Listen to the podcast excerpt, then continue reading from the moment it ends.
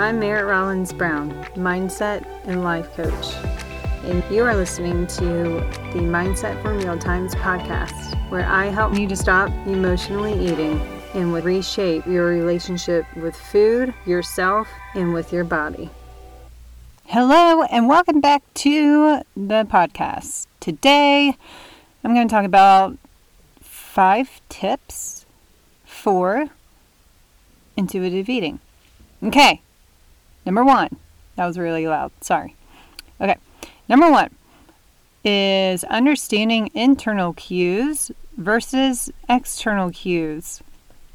So, internal cues are what your body is wanting or craving slash what your body needs and that means if you go out to dinner with friends and everybody orders a drink. But you sort of are like eh i'm not i don't really want a drink. So then you decide not to order a drink. And you don't give under the pressure of, well, everybody else is ordering a drink, so maybe I should too. No, you're listening to your body, and if your body's like, nah, girl, not today. I don't want that beer. I don't want that margarita. I don't want that wine. Let's just uh, get some water. Then that is listening to an internal cue versus external, which would be everybody else is getting a drink, so maybe I should get a drink to fit in. I don't want to miss out. What if everybody gets drunk and then I'm the only person who's not drinking? It's not going to be a very fun night for me. And you just start thinking those thoughts, and then you basically talk yourself into uh, ordering a drink, and then you drink it, you don't really want to, but you are, and then that continues. So, the second one is change your limited beliefs. So, limited beliefs are often old thoughts and thought patterns that we have adopted as beliefs because I think I said this in the first podcast uh, beliefs are just thoughts we've thought over and over again. So, in order to change a limited belief, which would be like, oh, I am never going to lose weight, or I'm never going to look like that. But why? Why are you believing those thoughts? It's usually because your brain will dish out evidence from the past to support that thought and that belief. However, we don't want to be living in the past all the time. We want to be living in the future towards who we want to be and what we want to do with our life. And so, in order to change that limited belief, you have to start thinking about your future self. What do you want in the future? What do you want to look like? How do you want to dress? Who are your friends? Who do you want to hang out with? Where do you want to live? It's about knowing what you want and who you want to be in the future. So if you want your future self to have a slimming body, then right now your brain is going to be like, no, no, no. See, we tried that, that, this diet, and this diet, and it just doesn't work. You got to be like, no, bitch, shut up for one second. This is what I want. And then you have to take a step back and then say, um, it's going to be hard work to get that slim and body, but one day I'm going to have it. And then you start taking action and thinking future thoughts. So every time you decide you want to sit down on the couch and watch Netflix instead of taking a walk or doing something active, you say, hang on, what does my future self want? Is sitting down and watching Netflix going to benefit my goal and myself in the future? Or should I get up off my ass and just go for a walk? And the more you start changing these beliefs or I'm never I'm never going to be able to run a mile. I'm never going to be able to eat quote unquote clean. Whatever it is. Figure out where that thought and belief even came from and see how you can shift it in a way that isn't so isn't on the other side of the spectrum. So if you are in disbelief that you can't do something, you can't automatically jump to, oh, I believe that I'm going to lose 10 pounds this week because that's not going to happen. You have to start thinking about your future self and how you're going to get yourself to that place. And it's an everyday practice. And um, a lot of times I use the word yet. So I haven't reached this goal yet, but I will. I know that if I do this and this consistently, then that's going to help build habits in order to reach my goal. Okay, number three process negative emotions. This is like the main one is learning how to process negative emotions.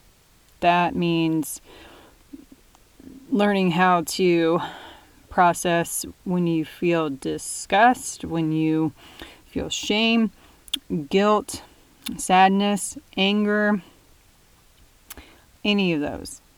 Instead of reaching for something external to make you feel better, in that moment because that's what's causing this cycle, this dopamine hit cycle, and you want instant gratification. And your brain's like, I want to feel better right now, so let's go drink this alcohol. Let's go, I don't know, um, let's go binge eat. Let's do XYZ instead of actually processing and feeling this um, negative emotion.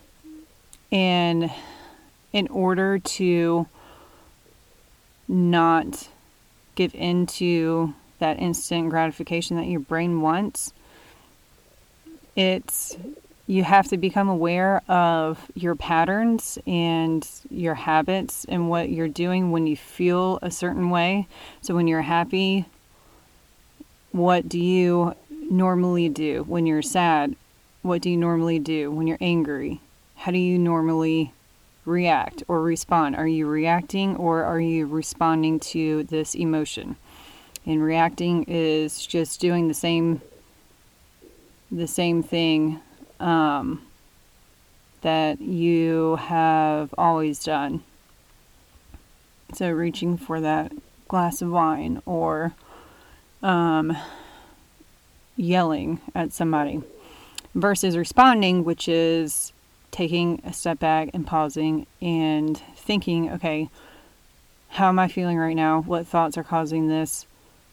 And sitting with that, maybe excusing yourself from a room, um, just to collect yourself and collect your thoughts and understanding yourself and reassuring yourself that you're safe and that everything's okay and um, the more you become aware of your thoughts the more the easier it is to pinpoint your emotions. And once you're able to pinpoint your emotions and where that's coming from then you can take the necessary steps to respond to situations and how you're feeling versus react. Okay, number four, don't restrict foods or deprive yourself of foods or say, now I'm not talking about like if you have allergies or if you're a vegetarian or you are vegan. I'm saying more this food's bad, this food's good, this food's clean, this food is very fucking bad. um, and it's getting rid of food groups or types of food altogether. Like, I am never going to eat another donut again. Actually, what's funny about donuts, um, that was the first thing that came that came to my mind was uh, so my husband and I went out to um, a local bar that sponsors our hurling team this past weekend, and a teammate and I got got into such a discussion about what donut flavors are the best and what are the worst and the two the two donut flavors that I love like nobody else likes. So, we had um, a long conversation about donuts. Okay. So, but for the longest time, um, I always labeled foods as like bad or good. And so donuts were very bad, cookies were bad, pizza was bad. Um, and so I didn't eat like I I don't know. I went like 4 years without eating pizza. And um and donuts. Like I literally I probably went like a decade without eating donuts. Um but now like I love getting donuts. We uh, growing up, my dad always got us got my sister and I donuts for our birthdays, and um, so I wanted to pass that tradition down to my kids, and so every birthday that comes around, we always buy donuts, and it's a great moment to share with the kids, and it's not like, oh gosh, I can only eat one donut or take one bite. No, it's like I'm going to enjoy these two donuts that I got and we're going to enjoy this moment together. And I'm not going to feel guilty about eating it. And so, um, because when you say, oh, I can never eat that, or I shouldn't eat this, or I'm going to gain weight if I eat that, then that is, those are those are thoughts that you should definitely challenge. Like, why can't you enjoy this donut? What what makes it bad if you enjoy a donut for a birthday? Like because it has sh- a lot of sugar in it, because it has a lot of fat, because you think you're going to lose control and eat a dozen donuts. I think the more you restrict foods, the more you actually want those foods, the more obsessed you get with I don't I don't eat fries. I don't eat chips. But then you see everybody else eating it and then your mind's like, "Ooh, I really want I really want one fry. I just want one fry." That was always the cycle with me. And then something would happen and then I would feel like shit and then I would go order fries. I remember in college I don't know. Uh, well, it was my freshman year. I know I, I couldn't tell you like the circumstance or what happened, but uh, I was really really down, and I decided to go get something from Wendy's, and I'm I'm not exaggerating. Then I drove to Zaxby's, and then I drove to Taco Bell, and I ate because I thought that would make me feel better. It it it it did not make me feel better at all. Um, okay, so number four was don't restrict foods or deprive yourself. When you deprive yourself of foods, you aren't, your body's not to be satisfied. You won't be satisfied. If I'm like, um, oh my goodness, I'm to have just one bite of cake. But your body's like, actually, I want I want a couple more bites. Like eating, listen, again, this goes back to the internal cues. Listening to your body um, is so very important because you can get a big piece of cake. That does not mean that you have to eat all of it or you just have to eat a little bit of it. Take a bite, see how you feel. If you want another bite, take another bite, see how you feel. Are you satisfied? Cool. Enjoy the conversation around you, enjoy the ambiance of the party, enjoy the drink that you are about to consume. Like, it doesn't have to be focused on, I can only eat two bites. No, enjoy it until you're satisfied. And there's a difference between being satisfied, being full, and like being so full you're uncomfortable. Satisfaction is understanding that this isn't the one and only time that you can enjoy this. Um, or knowing, oh, I'm I love this dessert so much, I'm going to box it up and enjoy it tomorrow morning with my coffee.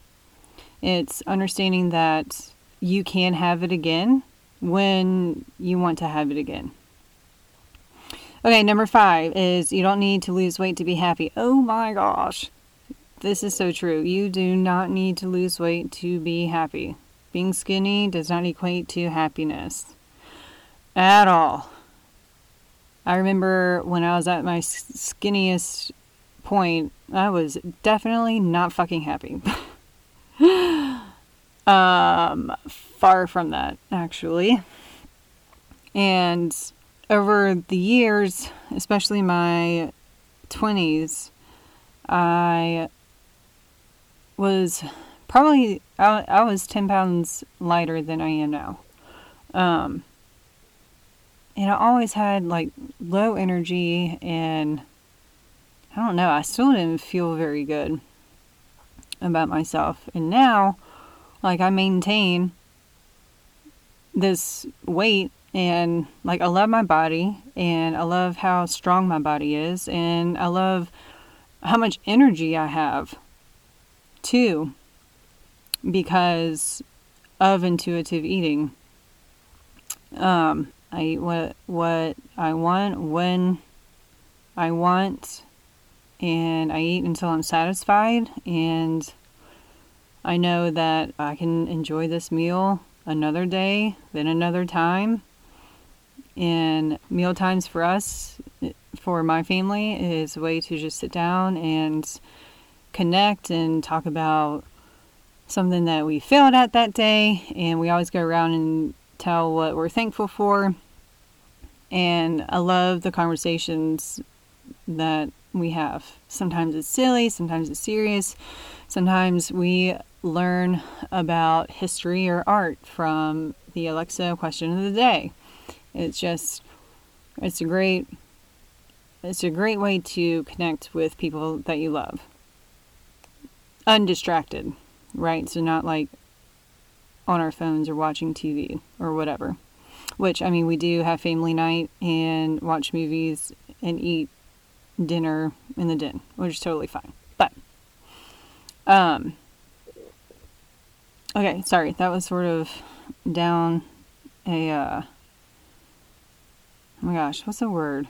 Not rampage. That was, uh, not really down the rabbit hole. That was a tangent. Oh, there we go.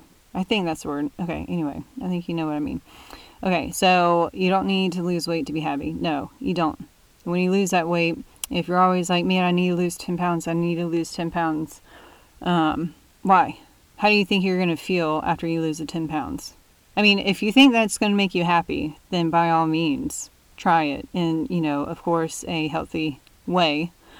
But think about where that feeling comes from and where that thought comes from. Focusing on the inner work will and inner work is like your mindset work, which is a huge part in what I teach and what I coach on. It brings internal healing. And when you have this internal healing, then you reach maximum results in almost every area of your life because the mindset work that goes behind being free from emotional eating clears your mind up enough and cleans it out enough that it transfers over to areas of your life that you wouldn't expect. And inner work is simple in the fact that your thoughts create your feelings, your feelings create your actions and habits, and your actions and habits create your results in life. But the work itself, the the the change can be hard. And that's why it's so helpful to have a mindset coach or a life coach to help you on this journey because you are worth it. You are worth it. I don't want you wasting time obsessed over your body and obsessed over how many calories is in this and obsessed over I just wish I could lose 10 pounds. It'll make me happier. No, no. You should be focused on enjoying moments, enjoying life, going on adventures. You don't need to waste time being miserable in your body and in your mind. That's not living life. That's getting down on yourself. That's shaming yourself. That's judging yourself. That's feeling guilty for every single thing that you do. That's trying to be, you're trying to be a perfectionist, yet you fall short of all the expectations that you put on yourself. We don't want that. We want to enjoy life. And we want to be who we want to be. So, to wrap that up, I went I am fired up today. I am. And I hope you enjoyed those five tips. So, number one was understanding internal cues versus external. Number two, change your limited beliefs. Number three, process negative emotions. Number four, don't restrict foods. Number five, you don't need to lose weight to be happy. Oh, you know what I forgot to do? I forgot to, with my podcast, whoa, my podcast question from last week. Okay, so last week I asked, what is your favorite Spielberg movie? So, my favorite is definitely Jaws. I remember watching that in elementary school and it it scared me, but it didn't make me fearful of the ocean. Um, and as an adult, I've always wanted to. I've seen places uh, like on lakes where you they put jaws on the projector and then you are in the water in like an inner tube. I think that would be really fun. I think I would get freaked out a little bit if I did that, but I still think that would be fun. So, this week's podcast question is if you have ever played Smash Brothers on like Nintendo or on the Switch, which what is your favorite character? My husband's birthday was yesterday, and so we celebrated going out to dinner, and then we skipped dessert to go back to the house early to play a couple of rounds of Smash Brothers with our kids, and to play that um, I don't know that Mario Party, like the mini games thing.